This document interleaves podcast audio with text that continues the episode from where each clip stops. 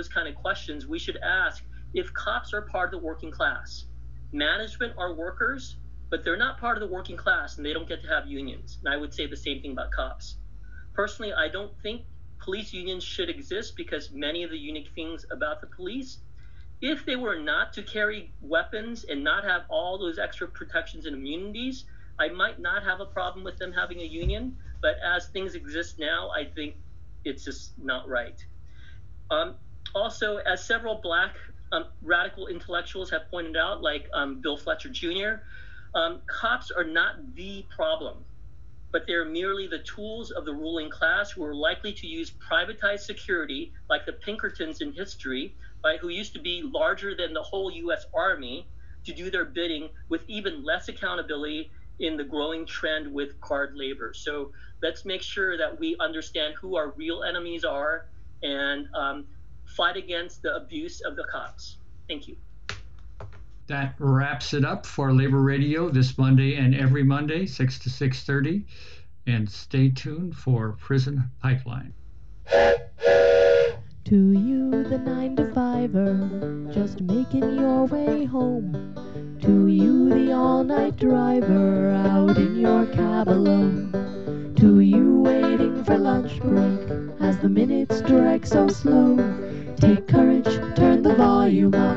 It's Labor Radio. You're listening to Prison Pipeline here on KBOO Community Radio.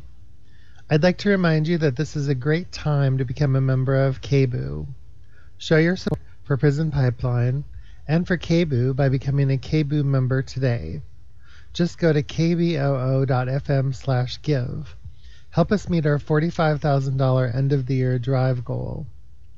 We're community funded radio, so we need your support to get there. Just go to kboo.fm slash give or text KBOO to 44 321. Baby, you understand me now.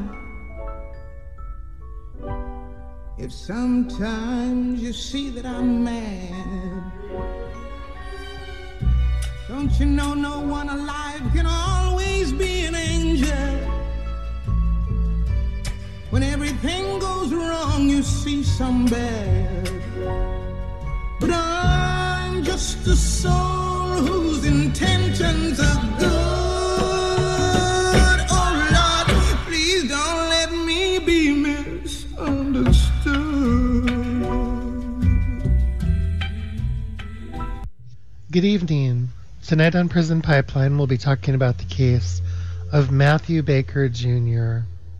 Matthew Baker is a biracial man who's being held in Henry County, Georgia, on charges of murdering four people. He's innocent of this crime, and the man who has actually committed the crime has admitted to the murders and has said that Matthew is innocent. Yet, in spite of that, he's been held without trial for five years. We'll be talking today with Matthew's mother, with a journalist covering the case, and also with an advocate. Yes, um, my name is Damita Bishop. I'm an activist out of Atlanta, Georgia. I'm the co founder of an organization called FAIR, which stands for Fighting Against Institutionalized Railroading. My name is Kalyn Womack. I am an intern and writer at Honeysuckle Magazine um, recent graduate of the George Washington University. I majored in journalism, and I am one of the most recent reporters to talk about Matthew's case. I'm Angie Lanier, and I'm Matthew Baker's mom. Great, thank you. Um, Kalyn, as a journalist who's been covering this story for a while, um, can you help fill us in a little bit with a backstory? How how did uh, Matthew come to be accused of these uh, this crime, and uh, what is the story of his injustice? Sure. So when I first got the story, I of course did a whole bunch of research into all of the local Henry County articles, um, other local stations in Georgia to try to find some information. And what I came across was over 20 articles giving several different stories of what happened. So, over the course of the summer, interviewing Matthew, interviewing his mom, other witnesses, and also attending the motion hearings, both virtually and in person. The premise of the reason why Matthew is incarcerated is because the state believes that he acted with intention to aid a man named Jacob Koski into murdering four people. So that day, Matthew and three other people, Kayla Head, Brooke Knight, and Jacob Williams, those are his friends. Um, and I'll refer to Jacob Williams as just Williams so we don't get it confused with Jacob Koski. Um, Matthew and the other three were hanging out one day and they were invited to a bonfire party by a woman named Mackenzie Jude Walton. And her brother, Jacob Koski, was at the party. Matthew was familiar with Jacob Koski, but they really only met each other about two days before this day. So they head over to the bonfire and they're led directly to the back. They don't go through the house, they're led to the back where the um, bonfire is happening. And 15 minutes in, Jude walks up to them and asks them to leave. There was some type of drama going on between one of the friends and somebody at the party. So they were asked to leave and they left. Um, Matthew returned home. His mother told him to stay home and also gave him a curfew of when to be home. So the four left the party and just hung out, did whatever.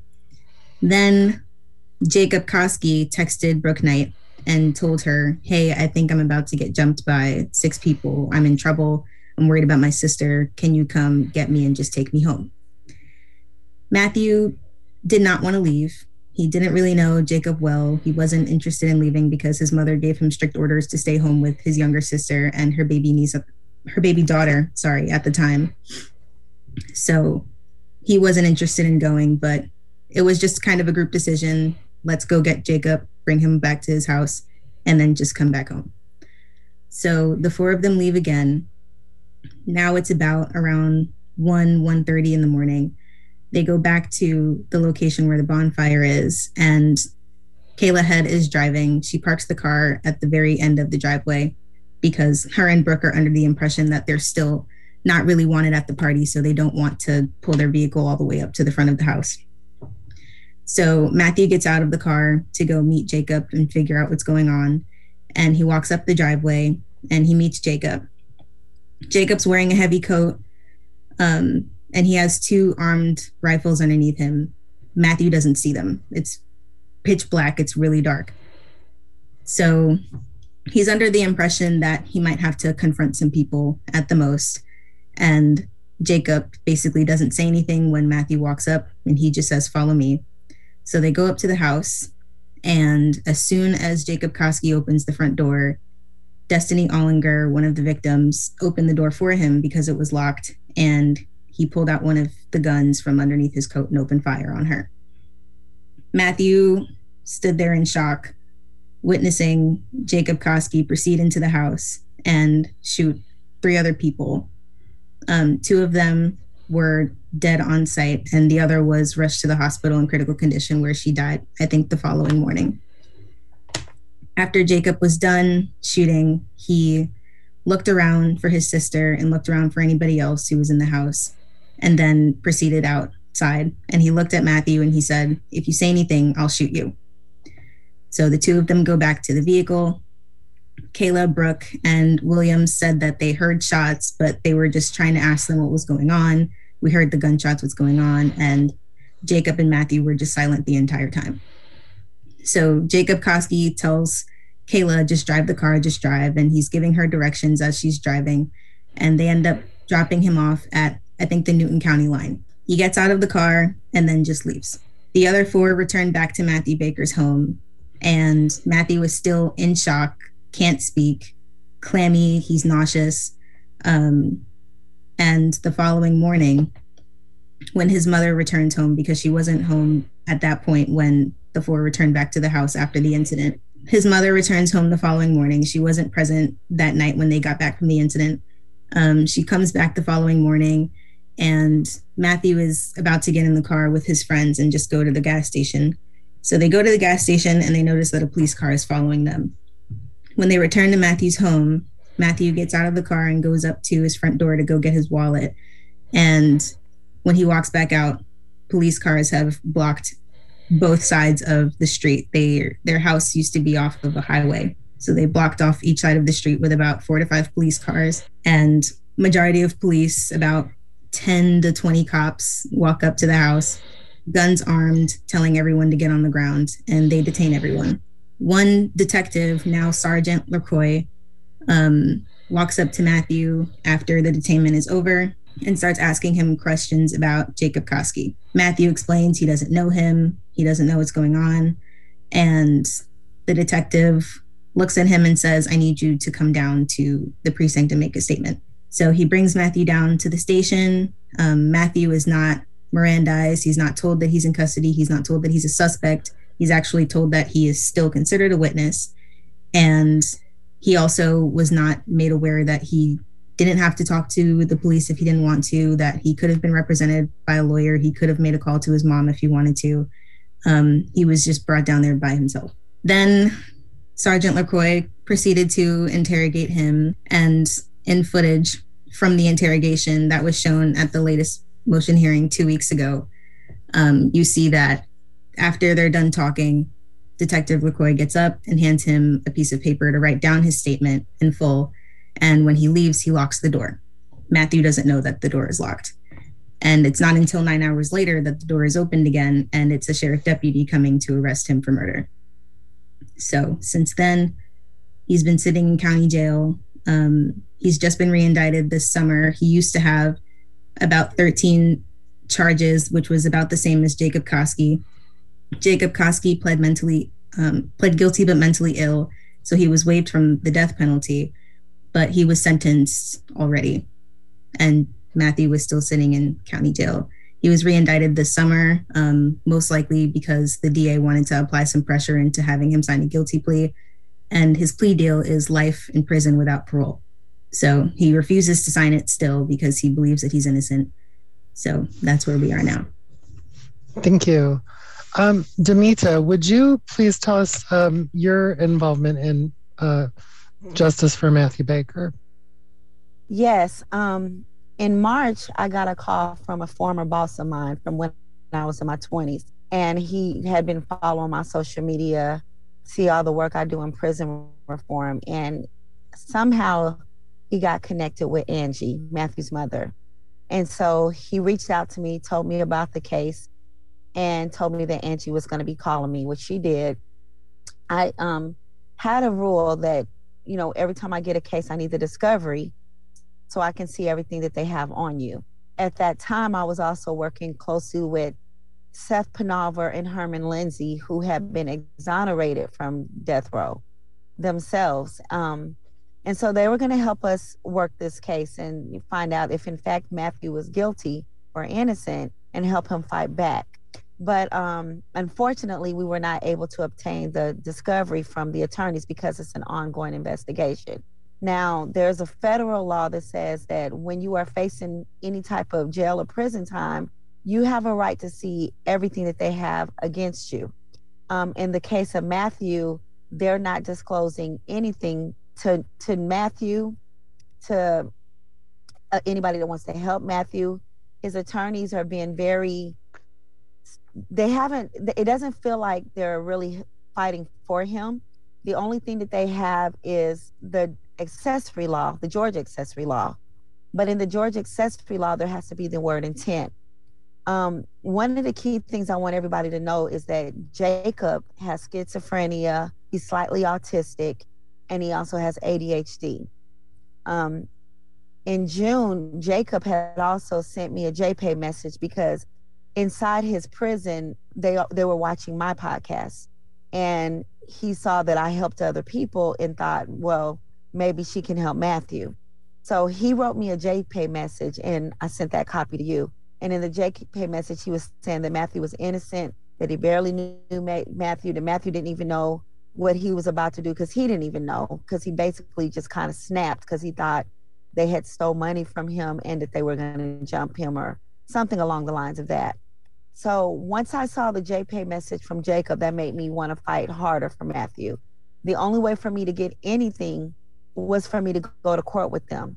So Matthew has been sitting in prison for five years. He has not been to trial. Of course, we all know that we all have a right to a speedy trial. So that's one constitutional violation that's been done.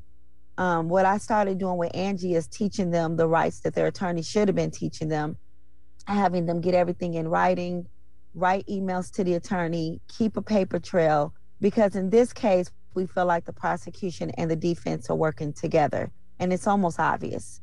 Um, so Angie has been complying with that. The attorneys, on the other hand, are now They tried on several attempts to get me removed from the courtroom, not because I, I was doing anything wrong, but because I'm pretty much telling them what they don't want them to know. Um, luckily for us, they also have his hearings on um, Zoom meetings. So when Kalyn's not able to come into Georgia, she was able to watch it from her home state. And so Kalyn and I would watch it, and we, as soon as it was over, we're on the phone and we're comparing notes because Kalyn takes excellent notes. Number one, of course, she's a journalist. Um, I'm more emotional, so I might write something down and then hear something I don't like, and now I'm pissed. So you know, I'm not paying attention no more because I'm so mad on that thought. That's why I'm glad I have Kalyn because Kaylin, she's catching every little detail, she's good at holding her composure and all of that. Um, from there, we just been on the background being like, pri- I mean, we're not private investigators, we're not paralegals, but the two of us have pretty much been doing that work because we really, from what we see, there's no reason for them to be holding Matthew. We've reached out to um, activists everywhere. Every time we see an activist, you know, we tell them the story. We've reached, I've reached out to the news media. We couldn't get them to come out. They weren't interested because they had already painted the picture that Matthew was guilty um, Angie had requested that I reach out to the NAACP. I'm a member and I couldn't get them to come. I'm also on Al Sharpton's national crisis team and I couldn't get them to get involved.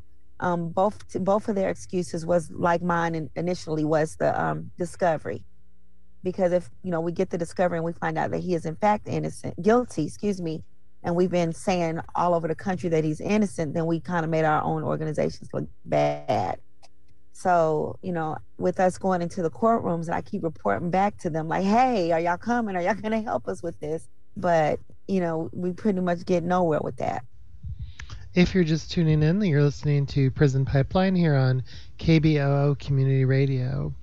If you're enjoying this conversation, please show your support for this program and all your favorite KBOO programs by donating to KBOO's end of the year drive today at kboo.fm slash give.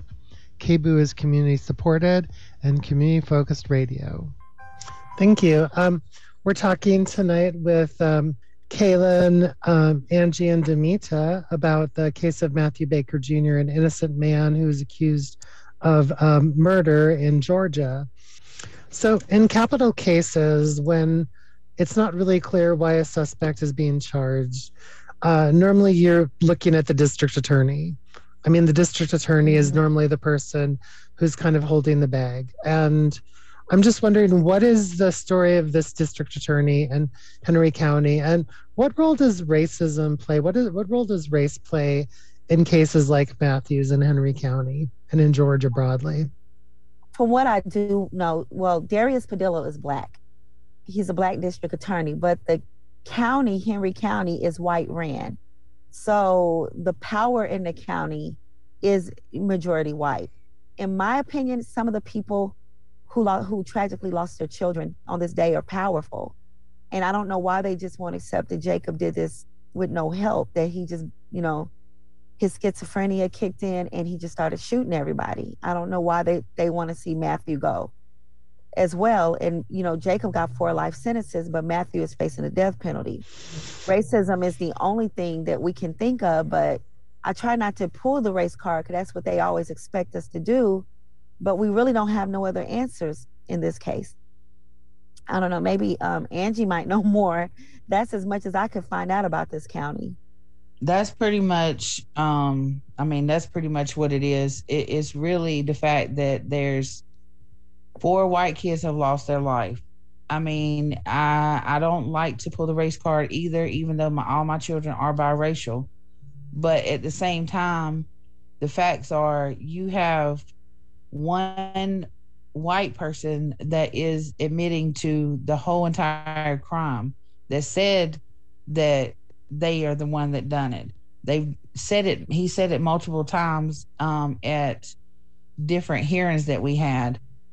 Um, and you also have three white kids that did not get the same charges that um, Matthew has gotten. And they were present at the time. They might not have been present at the time when the kids got shot, but they were there on the scene. So the way Damita was explaining the accessory law, if they're trying to apply the accessory law to Matthew, then the accessory law needs to be applied to Kayla Brooke and Jacob Williams as well. Because Matthew didn't have a phone, but Brooke had a phone. So Brooke was the one that was texting Jacob back and forth. Matthew didn't have a car. Kayla had a car. Um, and Jacob Williams was just a, a bystander or whatever. He was just at the house. The night that all this happened, I was at the house for a, quite a while, even when they came back. Um, and Matthew was getting ready to go to bed. He had no no intentions on leaving out the house anyways. So that's why I am a vital person, even though I'm his mother and everybody says, oh, yeah, she's probably going to fight for him anyways and think he's innocent. But I'm a witness. I can give him an alibi of where he was at prior to and what his demeanor was prior to all this happening and what was going on with him because I told him, come back, be back at the house because I had something I needed to do. And he was there like I told him. So therefore, he did follow my instructions. So he wasn't being a disobedient child, even though he left out the house after I told him not to. But his sister was old enough to be there by herself. It was just prior situations that had happened to her that she was scared to stay home by herself. And that's why I told him, don't leave her unattended. I'll be back early in the morning this county, the only thing that I can think of of why they're trying to charge him with this is so I overheard this is hearsay, but I'm still gonna put it out there that Detective LaCroix, um, and he did make some similar statements to me the night that they came back to the house to serve a warrant at, at my house. That um, he had been looking at Matthew anyways. He had been looking at all my kids uh, well, just my my two boys. But he had been um, looking at Matthew, and supposedly um, Matthew's name had been brought up in several people's conversations and stuff like that of him doing home invasions, which was not true. And um, he also stated that he believed that Matthew robbed the gas station by our house, which was not true um, because they sent out, they put out a bolo, and the guy that's on the bolo looks nothing like Matthew. But the way I took it is, so what are you trying to say? All black people look alike. Um, when they came and did the warrant and served the warrant at our house, they came in and they left out with nothing. So there's there again, there's no evidence on him. Um, when this last time we went to court, they had Kalyn. Was the lady who the lady was? What was she that came? I believe her name was Jennifer Green, and she was one of the people who would take major case prints, gun residue tests, and photographs of people from the crime scene to kind of, I guess, match their DNA and testing and stuff to make sure that they either were a match to the crime scene or they weren't. And they said that well, she said on the stand that she did not collect anything from Matthew that connected him to the scene. Thank you. Um, so, Damita, what are some of the next steps? What's what's happening next, and what? Uh, more importantly, I think what can people do? Like people who are listening right now, if if they'd like to support Matthew, if they want to learn more about the case and how to get justice for Matthew, um, how can they get involved? Well, to get involved um, on change.org, you can put Matthew Baker Jr. in the search and his petition will come up. Um, I believe Kalyn's article is also attached to the petition. If not, when you Google it, it automatically comes up. And it's a very detailed article about the case. Um, you can go on social media. Um, Angie's um, Instagram is Team Matthew, right? Um, I share his story on, on mine, but I share other cases too. So the continuous sleeper. Um, my Instagram page is One Love Team Matthew, and I do have um Can you spell that out, please, Angie? Yes, it's the number one and L U V T E A M M A T T H E W. Thanks. And that's on Instagram. Yes, ma'am. Um, I really hate that Damita has been exposed to the things that she's been exposed to. She's gotten uh, death threats um, by multiple different people just for um, supporting Matthew or just trying to really educate people. Period. Thank you. And uh, Kalyn, uh, where can people um, where can people find your story on Matthew, and how um, how can they uh, learn more about your research into his case? Sure. So I um I don't really use my Instagram account, but I have the petition in my bio. It's kt dot acrylic as an acrylic paint. And you can also go to Honeysuckle Magazine. If you type in Matthew Baker Jr., the article will pop up. Um, it's the only one so far, and I'm working on the follow up that will release more details, including um, some information from the camera footage that we were shown in the motion hearing two weeks ago. And also, if you just type in Matthew Baker Jr., the article will come up too.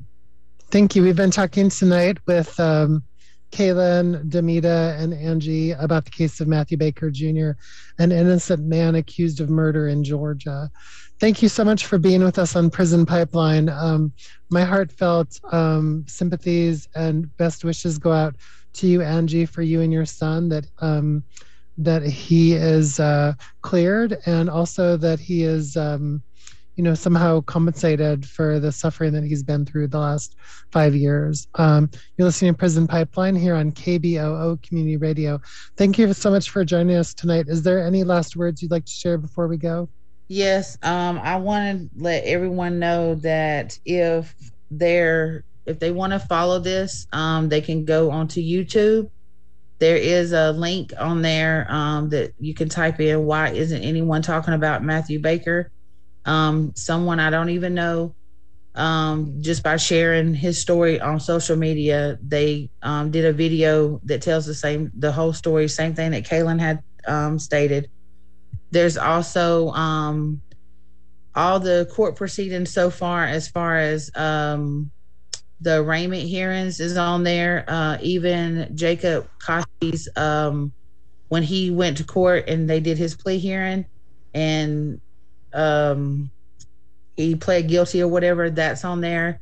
Um, so people can watch that and see what happened in court. Um, and then Matthews, uh, the last court proceedings we had, if you go on Henry County Superior Court, it's courtroom D, and you can watch um, the court proceedings from the last uh, couple of times that we've been to court, and even Matthew's statement is on one of those. So it's kind of foggy in some parts of it, but people will be able to hear from him his own statement that he's innocent.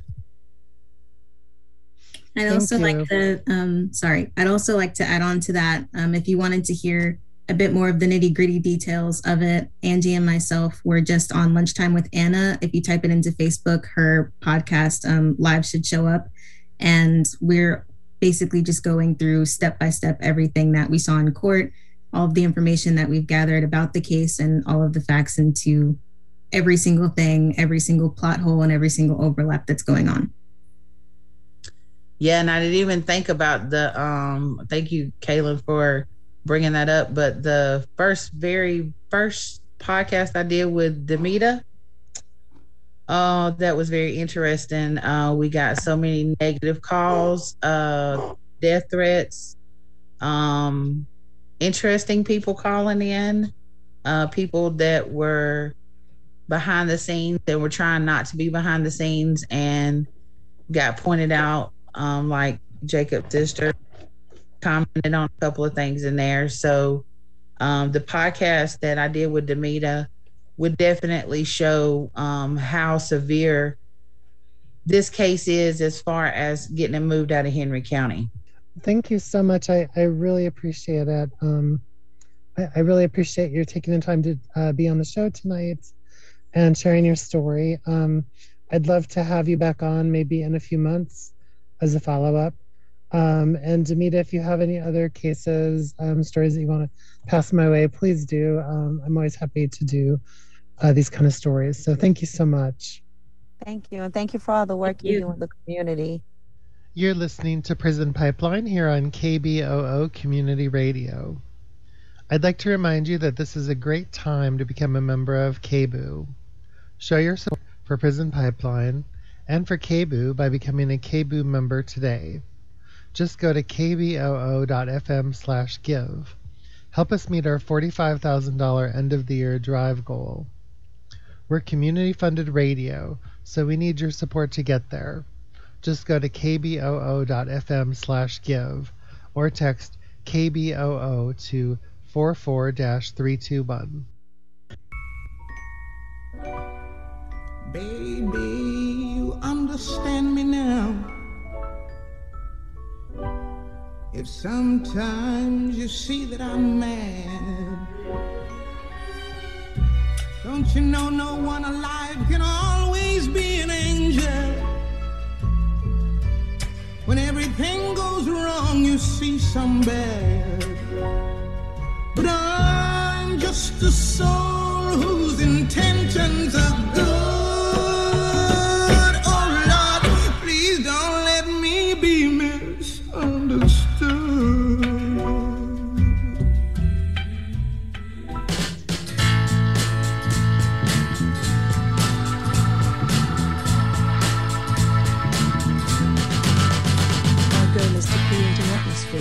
Genre. A place where quality is key. It's important for the world and future generations to understand the power of art and music. Ultimately, we are doing our part to carry on tradition. Tune into Passing Sound, the first Saturday of each month at 10 p.m. on KBOO Community Radio 90.